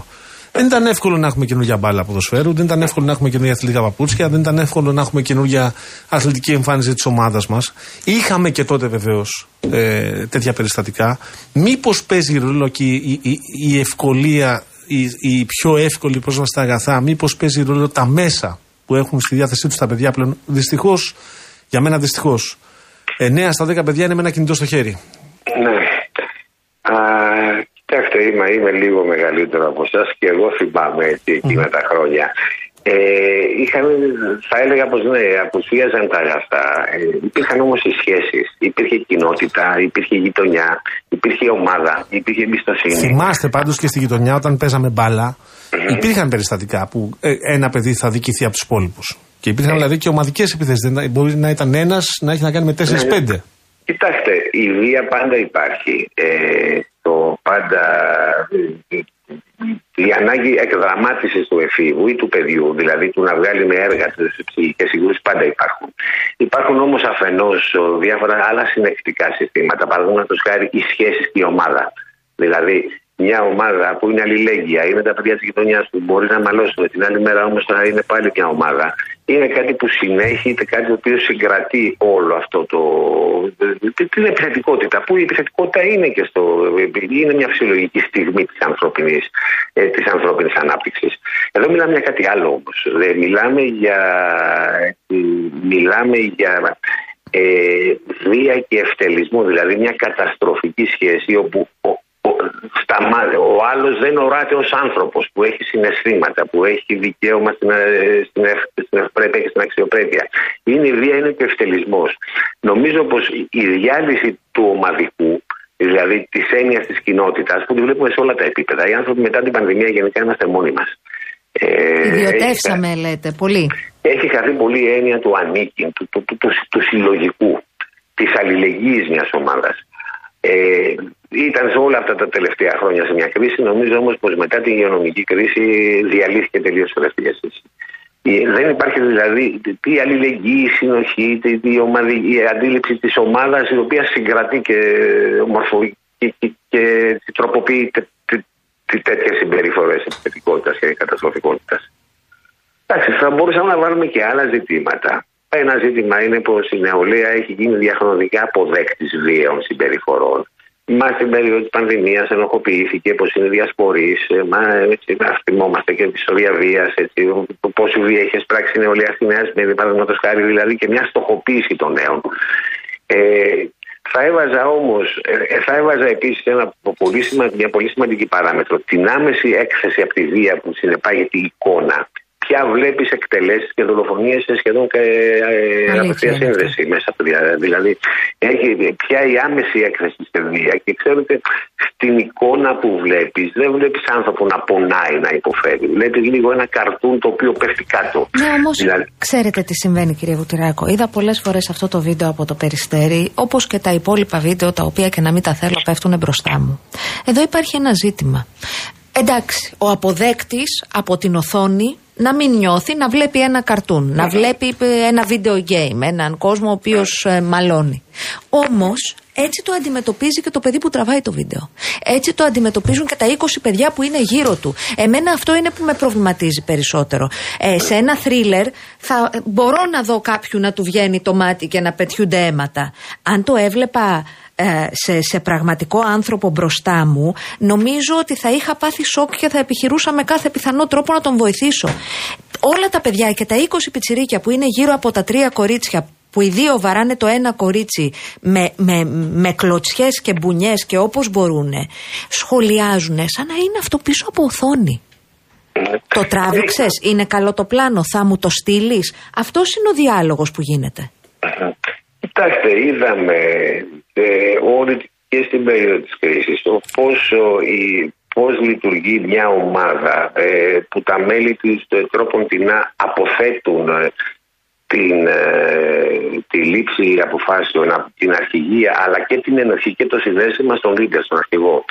Ε, λειτουργεί έτσι μια, σε αυτές τις περιπτώσεις λειτουργεί πάρα πολύ η αποσύνδεση του ανθρώπου με το συνέστημα, με την ενοχή, με την επιθυμία που αποτίθεται, αποτίθεται στον ηγέτη. Ο ηγέτης, ο οποίος για δικούς τους λόγους, πιθανότατα για δικέ του προσωπικές ενδοψυχικέ αδυναμίες, επιδιώκει να αναλαμβάνει αυτό το ρόλο, ε, είναι μια σύνδετη δυναμική διεργασία. Πίσω από όλο αυτό όμως, αυτό προσπαθώ να πω, είναι απελπισμένοι έφηβοι. Ε, και, και οι δράστες ε, είναι θύματα. Ε, ή μάλλον ε, συχνά το βλέπουμε στη δουλειά μας. Πως ε, το δράστης είναι μια στιγμή μιας ιστορίας που συνήθως ο δράστης ήταν θύμα. Το βλέπουμε πάρα πολύ και με τους ανήλικους παραβάτες αυτό. Καλά ε, κάνετε και το λέτε αυτό, συγγνώμη που σας διακοπτω Να μην αποκτήσουμε την αίσθηση ότι τα παιδιά αυτά πρέπει να τιμωρηθούν σε βαθμό που. Όχι, δεν λέω αυτό. Ε, ε, αναφέρομαι στους δράστες που λέει τώρα ο κ. Βουτυράκο είναι θύματα. Να έχουν μια δεύτερη ευκαιρία. Εάν εγώ ως πατέρας ή η μητέρα τους δεν μπορούμε να τα κατευθύνουμε, να έχουν τα παιδιά μια δεύτερη ευκαιρία. Να τους δώσουμε μια δεύτερη. ως πολιτεία εννοώ. Να μην τα διώξουμε, να μην τα, να μην τα, να μην τα καταστρέψουμε. Είναι πολύ σωστό αυτό που λέτε. Δυστυχώς το αντιμετωπίζουμε στην Καρδιά. Σας είπα έτσι με ένα ρόλο μου. Συμμετέχω στην Επιτροπή που αξιολογεί ανήλικους παραβάτες και για σοβαρά, ε, για σοβαρά, για σοβαρά πλήματα, για σοβαρά, για σοβαρά ε, πράξεις. Εκεί λοιπόν έρχεσαι ε, αντιμέτωπος στο αδιέξοδο. Δηλαδή, θέλεις να προτείνεις ακριβώς αυτό που λέτε μια δεύτερη ευκαιρία, δεν υπάρχουν από κάτω οι δομές. Οι δομές οι οποίες θα, θα μπορέσουν να δώσουν αυτή τη δεύτερη ευκαιρία ώστε να είναι η τιμωρία ευκαιρία, να είναι θεραπεία και όχι, και όχι, και όχι κολλασμό στεγνός. Να μην είναι εκδίκηση, έχετε δίκιο αυτό. Ε, Δυστυχώς δεν υπάρχουν δομέ. Δυστυχώς δεν υπάρχουν δομέ να μπορέσεις να ε, δώσεις ε, τη δεύτερη ευκαιρία τέλος πάντων μια απάντηση που να είναι και θεραπευτική. Θα είναι βέβαια και τιμωρητική. Δηλαδή, όταν έχεις προκαλέσει πόνο, πολύ παραπάνω όταν έχεις ε, προκαλέσει ανθρώπινη ζωή, θα πρέπει και να τιμωρηθείς, αλλά θα πρέπει να λειτουργήσει και σαν μια ευκαιρία όλο αυτό. Μάλιστα. Κύριε Βουτυράκο, να σας ευχαριστούμε, ευχαριστήσουμε πολύ, πολύ, για την ενδιαφέρουσα συζήτηση. Ευχαριστούμε θερμά. Ήταν ο κύριος ε, Παναγιώτης Βουτυράκος, μέλος του Διοικητικού Συμβουλίου της Παιδοψυχιατρικής Εταιρείας, Διευθυντής Δομής Ψυχικής Υγείας και Πειραιά, ψυχίατρος παιδών και εφήβων. Ναι, Γιώργο, δεν ξέρω. Εγώ έχω προβληματιστεί με αυτό. Έχω προβληματιστεί ενώ στα σοβαρά έχω κλονιστεί. Είναι άλλο το βλέπω μέσα από μία οθόνη και δεν έχω συνέστημα για αυτό που βλέπω γιατί έχω συνηθίσει να το βλέπω στις ταινίες, στις σειρές, στο Netflix και στα βιντεοπαιχνίδια και είναι άλλο συμβαίνει μπροστά μου και δεν ναι, κάνω τίποτα για να ειδικά αυτό το κορίτσι στο οποίο αναφέρεσαι και καλά κάνει σήμερα εγώ θα δώσω συγχαρητήρια, δεν ξέρω αν με ακούνε την οικογένειά του ή οι συμμαθητές του, γιατί προσπάθησε να σταθεί όρθιο. Δεν λέω στα χτυπήματα, στην προσωπική του αξιοπρέπεια. Ένα παιδί το οποίο αγωνίζεται και είμαι βέβαιος ότι θα το ξεπεράσει Και πολύ φαίνεται σύντομα. ότι όλο αυτό ήταν για μία μπλούζα κάποιου τρίτου. Ναι, δεν έχει σημασία. Το παιδί αυτό ήταν κάτω και το χτυπάγαν δύο. Και το παιδί αυτό σηκώθηκε. Και μπράβο του γιατί έχει πάθος για ζωή. Και αυτή είναι. Αυτό έτσι πρέπει να βλέπει τη ζωή. Και όλα θα περάσουν. Επίσης, σε αυτό το σχολείο, ένας καθηγητής δεν υπήρχε πουθενά. Άσε τώρα γιατί. Έχεις δίκιο σε αυτό που λες. Συγγνώμη. Όταν βλέπεις, και με αυτό κλείνουμε, πάμε στο διάλειμμα μας και στους τίτλους. Ρε Γιώργο, συγγνώμη, εγώ θυμάμαι. Ε, εντάξει, άλλα χρόνια τότε, δεν έχουν περάσει και τόσα. Δεν υπήρχε περίπτωση να είμαστε 7 μαζεμένοι και κάτι να κοιτάμε και να μην περάσει ο επιτηρητής του διαλύματος. Και να πει τι επειδή- γίνεται εδώ. Εσύ σωστά κάνεις και επικαλείς το παρελθόν και ξέρεις. Ε, την εικόνα που έχω, λέω. Δεν... Ξέρεις και ε, ε, μια ιστορία που έχω στο μυαλό μου και για σχολείο που ξέρεις Ναι. κιόλας. Δεν γίνεται να επιλαμβάνονται οι καθηγητές μετά. Δεν γίνεται. Δεν μπορεί ένα παιδί να βασανίζεται συνέχεια και να επιλαμβάνεται ο καθηγητής αφού έχει βασανιστεί. Δεν γίνεται. Πόσα παιδιά έχει μία αυλή, έχει 300, έχει 400. Έπρεπε να έχει επιμελητές. Έπρεπε να έχει επιτηρητές διαλύματος. Επιτηρούν. Ωραία. Για πες μου, σε παρακαλώ, όταν είναι 20 μαζεμένοι σε ένα ημικύκλιο, δεν θα πήγαινας να δεις γιατί εγώ θα πήγαινα. Εννοείται. Και έχουν βγει και τα κινητά έξω και κάτι γράφουνε. Θα Ναι. πήγαινα τρέχοντας. Να πάει και ο καθηγητής εκεί. Πρέπει να επιλαμβάνονται με αγάπη το λέμε. ε, ε, να κάνει την προσπάθεια να προλάβει. Αν δεν προλαβαίνει, να το εμποδίσει, να σταματήσει. Δεν, είναι- δεν λέει κάτι το μετά. Το παιδί είναι φοβισμένο μετά. Και είναι φοβισμένο για μήνες. Ε, Μας λέει η. Να το. Να δείτε και η Εύη. Η Εύη ασχολείται με παιδιά, είναι η δουλειά της, είναι φίλη μας και φίλη μου. Ω προς το θέμα της βίας, λέει στα σχολεία, λόγω δουλειάς βλέπω καθημερινά παιδιά διαφόρων ηλικιών. Το συζητάμε με συναδέλφους. Νομίζω σημαντικό ρόλο σε αυτό έχει το ότι οι γονείς δουλεύουν πάρα πολλές ώρες, με αποτέλεσμα τα παιδιά να μεγαλώνουν μόνα τους ή με ανθρώπους που προσλαμβάνουν οι γονείς για τη φύλαξη των παιδιών ή τα αφήνουν σε κέντρα δημιουργικής δίκιο. απασχόλησης Σώτηρη. αφύλαξη. Αρκετοί γονείς μας το λένε ότι τα παιδιά τα βλέπουμε μόνο όταν κοιμούνται. Τα παιδιά είναι μόνα τους, βλέπουν όταν θέλουν, κάνουν ό,τι θέλουν και οι γονείς πραγματικά δεν ξέρουν τι γίνεται με τα παιδιά τους.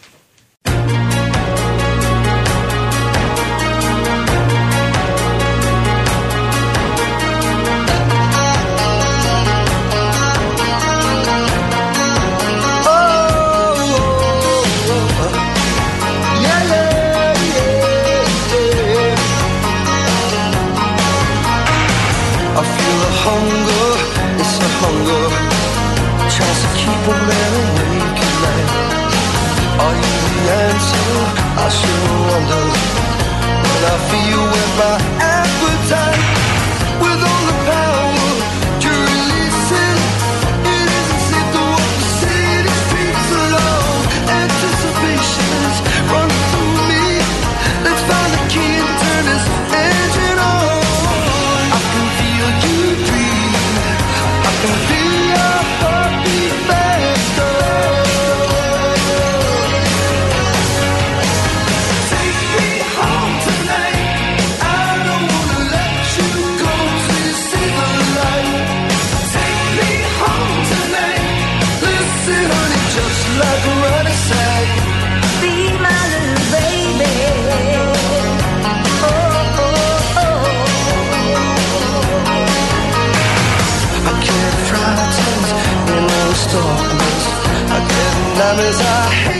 Επιστρέψαμε. Ε, και πάμε να κάνουμε ένα τσουπ σε διαφημιστικό περιβάλλον. Το All Smart, το πρόγραμμα επιβράβευσης των πρατηρίων Shell, δεν σταματά να προσφέρει όλο και περισσότερους τρόπους επιβράβευσης. Και τώρα επέστρεψε με το ολοκένουργιο All Spin. Η διαδικασία είναι τόσο απλή. Βάζεις καύσιμα V-Power, περνάς πόντους στην κάρτα σου και έχεις κερδίσει αυτόματα spins. Για να γυρίσεις τον τροχό που θα βρεις στο All Smart App και να κερδίσεις πόντους, κουπόνια και εκτόσεις. Αν δεν έχεις το All Smart App, κατέβασέ το τώρα και γύρνα τον τροχό του All Spin.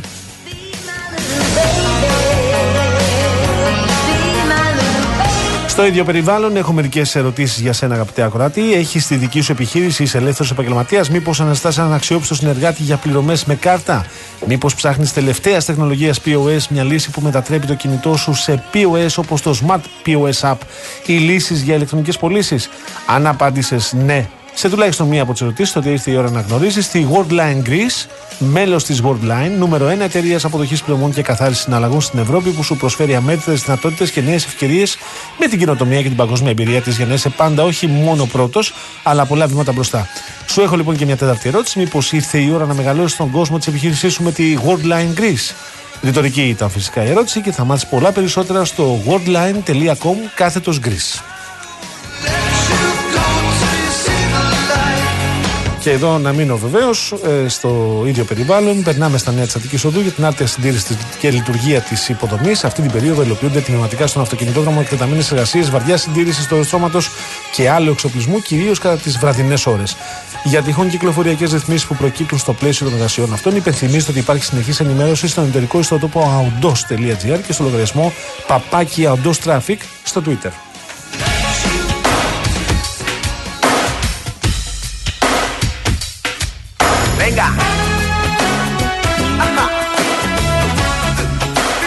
Παγανή, Μάλιστα. είσαι έτοιμος για διαγωνισμό; Α, πετάω. Ακούστε φίλες Έχω και φύγει, φίλες. ναι. Και φίλοι. Φίλες και φίλες, είπες. Φίλες και φίλες. Είναι μακέτο το, το, το έργο. Με το σημείτι. Μια τρέλα που έχει. Ναι. Ο Real FM μαζί με το Manesis Travel σας κάνουν το μεγαλύτερο χριστουγεννιάτικο δώρο. Πέντε ημέρες στις χριστουγεννιάτικες αγορές της Αλσατίας, στο Στρασβούργο, στη Χαϊδελβέργη και στο Μπάντεν Μπάντεν. Μπάντεν. Πού μπάντεν. Παντού.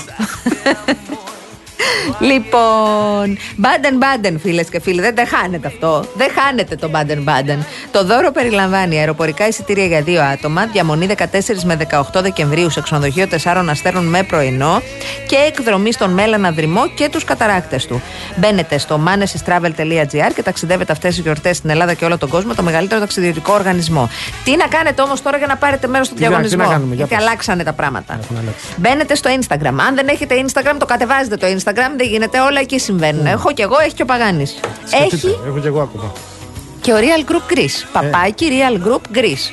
Μπαίνετε Real Group. Κάνετε follow. Μη και δεν κάνετε follow, το νου σας. Έκανα. Λοιπόν, κάνετε follow, βρίσκετε το post του διαγωνισμού, ακολουθείτε τις οδηγίες. Πρέπει εκεί να ταγκάρετε και κάποιον άλλον, κάποια άλλη, φίλο σας, φίλη σας.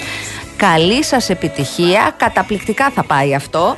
Είπαμε Στρασβούργο, Χαϊδελβέργη και Μπάντεν Μπάντεν.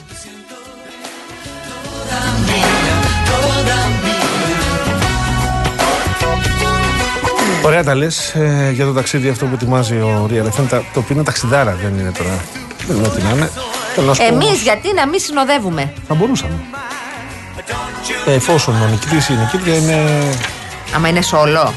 Αν είναι Αν είναι άνθρωπος solo που δεν μας πάω. αγαπάει και μας Α. θέλει μαζί του. Αυτό λέω. Λοιπόν, εγώ θέλω να σου πω ότι έρχεται η Real News αυτή την Κυριακή με ένα συνδυασμό προσφορών για όλες και για όλους εσάς που εμπιστεύεστε τη Real News για την ενημέρωσή σας. Λοιπόν, αυτή την Κυριακή με τη Real News. Παίρνετε την εφημερίδα, ενημερώνεστε, διαβάζετε αποκλειστικά θέματα, συνεντεύξεις, άρθρα, αλλά μαζί με την εφημερίδα θα πάρετε και πάτρο παράδοτες ελληνικές συνταγές για το χριστουγεννιάτικο τραπέζι, γιορτινό γευστικό ταξίδι σε κάθε γωνιά της Ελλάδας με ένα συλλεκτικό βιβλίο μαγειρικής, υπερπολίτιμο αυτό, για όσες και όσους μαγειρεύουν, μαζί με ζώνη ντεκορασιών 24 σημαντικότερες τάσει διακόσμηση για το 2024. Ακόμη περιοδικό μας τορέματα ιδέες για να στήσετε ένα παραμυθένιο εορταστικό σκηνικό. Δώρο επιταγή 5 ευρώ από τα σούπερ μάρκετ Bazaar. 50% έκπτωση σε κάθε δεύτερο ειστήριο από τα Village και σκάναρε και κέρδισε στη στιγμή επώνυμε δωρεπιταγέ ή μετρητά από το Παντού App. Οι προσφορές Bazaar, Village και Παντού ισχύουν και στην απλή έκδοση την Κυριακή με τη Real News.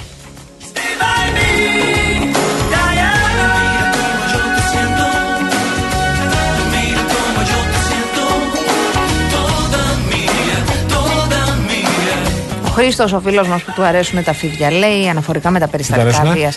Αυτό με τα φίδια που μας στέλνει. Παναγία. Λοιπόν, με τα Έχετε εσείς περιστατικά κάτι βίας. συμπάθειες; Εγώ, ο Χρήστος. Ναι. Όταν εγώ το καλοκαίρι έλεγα ότι υπάρχει πρόβλημα, μου λέγατε δεν ξέρω τι λέω. Και τελικά βγήκε ο άνθρωπος, ο ερπετολόγος και μας είπε λέει υπάρχει ζήτημα. Τι ζήτημα υπήρχε; Ε, μπαίνανε. Μπαίνανε μπαίνανε; στα αυτοκίνητα, μπαίνανε στα τέτοια, τα φέρανε από τις εξοχές. Το φίδι μέσα στη μηχανή. Ναι. Και πήγαινε το φίδι. Πήγαινε. Δεν το πειράζει ο κινητήρας που αναπτύσσει ταχύτητες μέσα στον καύσωνα. Έλα, αλλά με 43 βαθμούς. Βγάλαμε τον ειδικό, βγάλαμε ήταν το την φίδι άνοιμα. μέσα. Δεν το Ναι. θυμάσαι; Ναι. Εδώ δεν ήσουν. Εδώ ήμουν. Λέει λοιπόν ο άνθρωπος, ο Χρήστος. Ναι. Λέει αναφορικά με τα περιστατικά βίας σε μικρές ηλικίες, έχω την εντύπωση και ίσως δεν είμαι ο μόνος ότι δεν έχει να κάνει τόσο με την αύξηση των περιστατικών βίας σε μικρές ηλικίες, αλλά περισσότερο με την αύξηση ανάδειξης των περιστατικών, κάτι που γίνεται λόγω της τεχνολογίας. Ε, Χριστό μου, ήταν το πρώτο ερώτημα με το οποίο ξεκινήσαμε στον κύριο Βουτυράκου. Στον κύριο Βουτυράκο, με συγχωρείς. Ο κύριος Βουτυράκος που ασχολείται με αυτό στο πλαίσιο και της εργασίας του και σε δημόσια δομή ψυχικής υγείας και στο πλαίσιο και της εργασίας του στην παιδοψυχιατρική εταιρεία, λέει ότι έχουν αυξηθεί και σε απόλυτου αριθμούς ε, τα τελευταία χρόνια. Και όταν λέω τα τελευταία χρόνια, εννοώ τα χρόνια μετά το lockdown. Ε, Επίσης, ανεξάρτητα από το αν υπάρχουν τα βίντεο ή δεν υπάρχουν, βλέπουμε μια εντυπωσιακή, έτσι, πώς να το πω, ποιοτική αναβάθμιση της ε, σκληρότητας ε, του τρόπου αντίδρασης και βέβαια το γεγονός ότι υπάρχει και το οπτικοακουστικό υλικό βοηθάει στην ανάδειξη του θέματος δημοσιογραφικά αλλά νομίζω ότι έχουμε και ουσιαστική αύξηση. What in this world keeps us from tearing apart? No matter where I go, I hear the beating of your heart.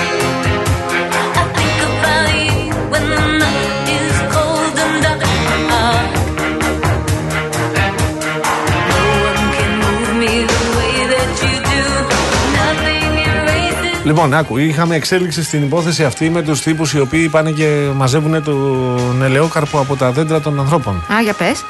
Στην Αχαία έγινε αυτό. Να σου πω και την περιοχή ακριβώς. Περίμενε. Κάτω Αχαία. Ε, Ένας αγρότης 27 χρονων Πήγε να δει τον ελαιόνα του, το ελαιοπερίβολο και ήταν κάτι τύποι εκεί πέρα με τα αυτοκίνητά τους βράδυ. Τους είχαν ανάψει τις προβολές και μαζεύανε κανονικά τον καρπό από τα ελαιόδέντρα. Πλησιάζει, του λένε δικέ σου είναι οι ελιές. Όχι, λέγω, περπατάω βράδυ. Δεν. Βολτάρο. Βολτάρω. Φωνάζει στην αστυνομία, τους μαζεύουν. 7 τόνους είχαν μαζέψει αυτοί. Τι; 7 τόνους. Τους μαζεύουν, θεωρούσε το παλικάρι αυτό, 27 χρόνων, έτσι νεότατος. Ότι θα είναι από μακριά. Έλα που ήταν από το διπλανό χωριό. Ωραία. Οι κλέφτες ήταν από το Μάλιστα. πλάνο χωριό. Α, Έτσι. ντόπιοι. Ναι. Δικοί μας. Μαζέψανε από αυτοφόρο. Την ώρα που κατεβάσανε το, τις ελιές από τα Ε, καλά τους πλατιά. κάνανε Γιώργο μου. Καλά τους κάνανε. Όχι, εγώ τα λέω αυτά. Γιατί ε, ε, ψάχνουμε μερικές φορές και λέμε είναι αόρατοι, είναι αυτό, είναι φαντομάδες. Δεν είναι παιδιά. Άμα κοιτάξουμε παραδείγματα, πρέπει να τους βρούμε κιόλας. Λέω τώρα. Έλα, Χριστέ και Παναγία. Ξέρω εγώ ότι η Γιάμαλ δεν κατεβαίνει να δει τις ελιές της. Μένω παραδείγμα. Εγώ ξέρω ποιος μας μαζεύει τις δικές μας Εγώ ξέρω τι ελιές. μα έβγαινε. Άντε να. Ούτε λίτρο δεν δίνει. Πανάγια. Σοβαρά. Δεν τα λύνω εγώ τα, τα περιβολικά μας. Έπρεπε να είμαι εγώ εκεί. να σου λέω. Ξεκινάμε τρία, τρία δικάβαλα. Από Μαρούσι για κούνα λακωνία. Ερχόμαστε. Your sweet kisses, your arms open wide.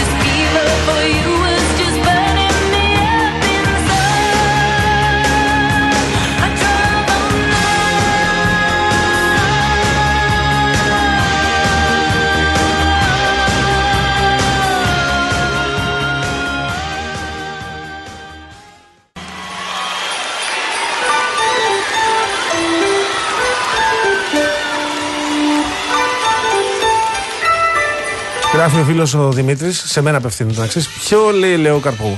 Ελιές, πέστε, ελληνικά, έχεις δίκιο. Ελιές, για τις ελιές μιλάμε. Αναστασία. Παρακαλώ. Ξέρεις τι έχω καιρό να ακούσω; Τι έχεις καιρό να ακούσεις; Ε, τζάμπα. Α, μάντεψε ποια μπήκε. Ποια πήγε. Η κυρία Α, Κορίνα Κορίνα Μανταγάρη, τι Μαντάγαρη. κάνετε; Πώς είστε, καλησπέρα Εμείς καλά σας. Ξεκινάμε με την αγαπημένη μου στήλη, τζάμπα.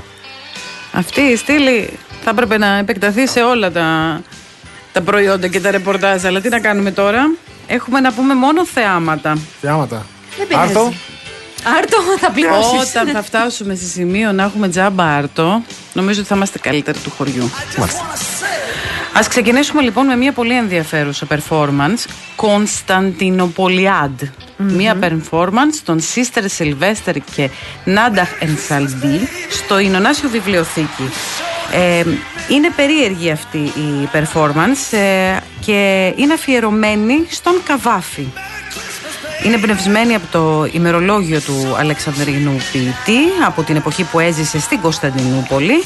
Και βέβαια έχουμε να πούμε ότι σήμερα άνοιξε ε, ο νέος χώρος του αρχείου Καβάφη στην ε, οδό Φρυνίχου που θα στεγάσει και το αρχείο και την βιβλιοθήκη του ποιητή όπως και μια συλλογή προσωπικών αντικειμένων και έργων τέχνης Πολύ ωραία πρόταση, με έχω να σου αναφορές πω. στον ίδιο Εξαιρετική οπότε πρόταση. είναι δωρεάν παιδιά μπορούμε να πάμε ε, να ε, δούμε την performance ε, και να έρθουμε λίγο πιο κοντά ε, σε οικία αντικείμενα του μεγάλου αυτού ε, ποιητή. Σήμερα λοιπόν στην Ωνάσιο Βιβλιοθήκη, Λεωφόρος Αμαλίας 56, στο κέντρο της Αθήνας, στις 8 και μισή. Τώρα, Τώρα. ε, Σταύρος Κουγιουμτζής. Παρουσίαση του βιβλίου του ε, έχει γράψει ο Θανάσης Σογιόγλου ένα καταπληκτικό βιβλίο με τίτλο Σταύρος Κουγιουμτζής Άσε με πάλι να σου πω θα γίνει στη μουσική σκηνή Σφίγγα σήμερα στις 8 το απόγευμα. Ε, για, τον, για το βιβλίο και τον ε, φοβερό αυτό ε, μουσικό συνθέτη Σταύρο του Γιουγιουμτζή θα μιλήσει η Εμιλία Οικογιουμτζή, ο Γιώργος Ανδρέου, ο Αλέξης Βάκης, ο Θανάσης ο Γιώγλου βεβαίως βεβαίως ε, και ο Γιώργος Νταλάρας ενώ αποσπάσματα από το βιβλίο θα διαβάσει σκηνοθέτης και ηθοποιός Παυλίνα Χαρέλα και βέβαια δεν θα μπορούσε αυτή η βραδιά να μην έχει και τα τραγούδια του Ναι. ε, ο Γεράσιμος Ανδρεάτος, η Σοφία Παπάζογλου, ο Μπάμπης ο Τσέρτος και ο τραγουδοποιός Βαγγέλης Τζίτζης θα μας μεταφέρουν στον κόσμο του Σταύρου Κουγιουμτζή. Ε, το ξαναλέμε λοιπόν πάλι δωρεάν στις 8 η ώρα το βράδυ στη Εξαιρετικές μουσική προτάσεις. σκηνή Σφίγγα. Εξαιρετικές Και τώρα, προτάσεις. Είπατε πριν για το λάδι. Θα το βγάλουμε το λάδι. Πού θα το βάλουμε αυτό το Τώρα- λάδι; Τώρα το βγάλεις το λάδι, τώρα περιμένεις. Θυμόσαστε Άργησες που το λίγο. βάζανε οι παλαιοί; Σε λαδικό. κεραμικά; Σε κεραμικά αντικείμενα, σε κεραμικά κιούπια. Σκεύη, ναι. Γίνεται λοιπόν εδώ στο κέντρο ελληνικής κεραμικής ε, στην Κυ- Κηφισίας 207 στο Μαρούσι η 61η Πανελλήνια Έκθεση Κεραμικής. Μέχρι το τέλος του Δεκέμβρη μπορείτε να πάτε να παρακολουθήσετε. Να δεις πού θα έβαζες το λάδι άμα είχες. Ναι. και μπορείς να βρεις και πιο μικρά σκεύη για να βάλεις αυτό το λίγο που έχει μείνει. Το πουλάμε σαν Καβάτζα. άρωμα. Έτσι. Θυμόσαστε παλιά που στο εξωτερικό βλέπαμε τα μπουκαλάκια με το λάδι, τα μικρά και λέγαμε. Τι κοροϊδεύαμε. κάνουνε τώρα αυτοί; Τι, τι είναι αυτά. το- Ε, φτάσαμε σε αυτό το σημείο. Θ- Επειδή όμως θέλω να είμαστε αισιόδοξοι άνθρωποι. Ναι. ε, Φαίνεται από τα σχόλιά σου. Ε, Αυτό. αυτά είναι αληθινά. Είναι βγαλμένα μέσα από τη ζωή. Αυτό Δυστυχώς. το, ξέρεις, όταν ξεκίνησε η γιαγιά μου να το λέει αυτό, το είναι βγαλμένο από τη ζωή, το ένα είναι βγαλμένο από τη ζωή, το άλλο άρχισε η κατρακύλα. να ξέρεις. Δεν θέλω εγώ να γίνω μάντης κακών εδώ, αλλά η κυρία Καλλιόπη όταν ξεκίνησε το αυτό είναι βγαλμένο από τη ζωή. Είναι, είναι. Τώρα βιωματική εμπειρία. Έχουμε καταντήσει όλα αυτά. Θα τα λέμε βιωματικές Και αυτό το λέγε κυρίως με τα μεξικάνικα που παντρεύτηκε, ξέρω εγώ, ο γιος την κόρη και Βγαλμένο τελικά από της ήταν ζωής. αδέρφια από αυτό. Στο Mexico City όμως. Καλά να σου πω τώρα όλες οι σειρές στην ελληνική τηλεόραση έχουν λίγο από Mexico City. Απλά έχουμε αλλάξει τα ονόματα και λίγο την εντοπιότητα. Έτσι, να τα λέμε αυτά. Μάλιστα. Πάμε λοιπόν Νου σου στο... παδόρα. Θα μου τραγουδήσεις, σε βλέπω. Αυτά είσαστε επικίνδυνοι. Κέντρο Ελληνικής Κεραμικής, λοιπόν, μέχρι τις 31 Δωδεκάτου Θα μπορείτε πάμε. να πάτε να περιπλανηθείτε, πάρτε τα παιδιά να δουν πώς γινόντουσαν αυτά τα κεραμικά Εγώ δεν σκεύη. έχω, θα μπορώ του παγάνι. Πάντα δικά μου. Ανήψια, βαφτιστήρια. Α, τέτοια Πρέπει έχω. να βλέπουν μέσα αυτοκινητό όμως. Θα, θα το φροντίσουμε. Θα τους πείτε ότι θα πρέπει να βγάλουν βιντεάκι για να το δείξουν σε κάποιον άλλον στο σπίτι. Έτσι μπαίνει και η διάδραση με το κινητό το οποίο έχει γίνει προέκταση τώρα. Τι να κάνουμε; Αυτά τα ολίγα για σήμερα, κυρίες και κύριοι. Αυτά ήταν μόνο. Σας ευχαριστούμε πάρα πολύ. Εμείς σας ευχαριστούμε. Μας μαγέψατε. εξαιρετική, εξαιρετική όπως πάντα. Βγαλμένη από τη ζωή και η Κορίνα Μαντάγαρη. Κορίνα Μαντά- Ξαναμπαίνει τώρα στη ζωή. Βγαίνει από το ραδιόφωνο, αλλά μου μπαίνει στη ζωή. Αχ, δεν τα φτιάξε κανένας με καμία, χώρισε κανένας με καμία. Αυτά στη Real News την Κυριακή. Είπαμε. Δεν τα λέμε, τα γράφουμε Αυτό αυτά. το real life Που κατάλαβες. πράγματι δεν τα λέει. Τα γράφει. Εγώ την κυνηγάω από Ναι, πίσω. Δεν τα λέει. Αλλά ξέρει. Νομίζω. Ότι ξέρεις, ξέρει. Ούτε στη μαμά μου Από δεν τα αυτά που λέω. ξέρει, ε, α, αποκαλύπτει το 1 δέκατο πιστεύω. Τα άλλα 10 για τον Να εαυτός της. θυμηθώ να σε ρωτήσω, γιατί έχω αρχίσει να, να απορώ για ένα ειδήλιο, αν ισχύει ακόμα. Α, βεβαίως. Σε ρωτήσω. Να θυμηθείτε. Θα θυμηθώ, γιατί το, το σκεφτόμουν και να ρωτήσω τη μαντάγαρη, αλλά μετά το ξέχασα. Γιατί ασχολούμαι με τα πολιτικά, χάνω τη ζωή μου σε αυτά, Εντάξει, κατάλαβες. εσύ, εσύ τώρα είσαι σε, Σε περιδίνηση. σε ωκεανούς. Ναι, ναι. Είσαι σε ωκεανού. Δεν έχει σταματήσει καθόλου. Όχι. Εδώ πηγαίνει έτσι από τον Ιου- Ιούνιο, πότε ήταν τότε τις εκλογές; Έσπαγαν να σου πω κάτι. Λέγαμε ότι θα γίνουν οι εκλογές και θα ηρεμήσουμε λίγο. Παιδιά. Και δεν μας αφήνουν να Θυμάμαι γιάσουμε. μια φορά που ήρθε εδώ και πήγα να την πειράξω, γιατί πάντα την πειράζω όταν έρχεται για να, πριν να μπούμε στην εκπομπή. Και την Ένα θυμάμαι, γνωστό ήταν πειρακτή. κουρασμένη και στεναχωρημένη και την κοίταξα. Νόμιζα ότι μου έκανε πλάκα, αλλά δεν μου έκανε καθόλου πλάκα. Και μιλάμε τώρα για Μάιο, έτσι. Παιδιά, άνθρωποι είμαστε. Ναι. Έχουμε και όριο. Βέβαια. Πού θα πάει αυτή η βαλίτσα επιτέλους; Θα δούμε. Τώρα Πόσα ξεκίνησε να- κομμάτια θα χωριστεί. Τώρα ξεκίνησε να κινείται.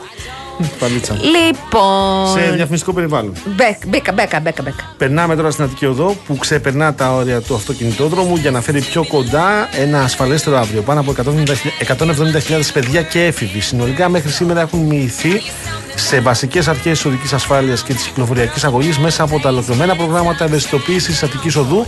Ενώ μόνο την τελευταία χρονιά συμμετείχαν σε αυτά 10 ειδικά σχολεία. Για περισσότερες πληροφορίες μπορείτε να επισκεφτείτε το aondos.gr. Ήρθε η ώρα να φύγουμε. Αυτό ήταν όλο. Να πάρουμε την κορνέτη τη μαντάγαρη μας και να βγούμε την έξω, πάρουμε. Γιάννη Καραγευρέκη. Πάμε, πάμε, ναι. Α, να φύγουμε. σουτ δεν μου έκανε άλλο. Να πάμε αλλού. Ο Γιάννης Καραγευρέκης ήταν στην ε, κονσόλα του ήχου. Γράφετε ραδιοφωνική ιστορία σε δύο. Αλήθεια είναι. Και εγώ παρακολουθώ από κοντά. Η Φράνσις Παράσχη, παρίστασα και χαιρετίζεις. Η Φράνσις Παράσχη ήταν στο τηλεφωνικό κέντρο. Ο Γιώργος Παγάνης ήταν στο μικρόφωνο. Αναστασία Γιάμαλη στα Που μικρόφωνο. γράφει ραδιοφωνική ιστορία παρέα με τον Καραγευρέκη. Έρχεται Γιάννης Μήτης με δελτίο ειδήσεων. Έπεται Νίκος Μπογιόπουλος μέχρι τις 9. Εμείς παίρνουμε την Κορνά Μαντάγαρη που την ευχαριστούμε για τη στήλη τζάμπα. Τζάμπα. Ανανεώνουμε το ραντεβού μας για αύριο εδώ 5 Νταν. Τα φυλάκια μας, γεια σας. Χαίρετε.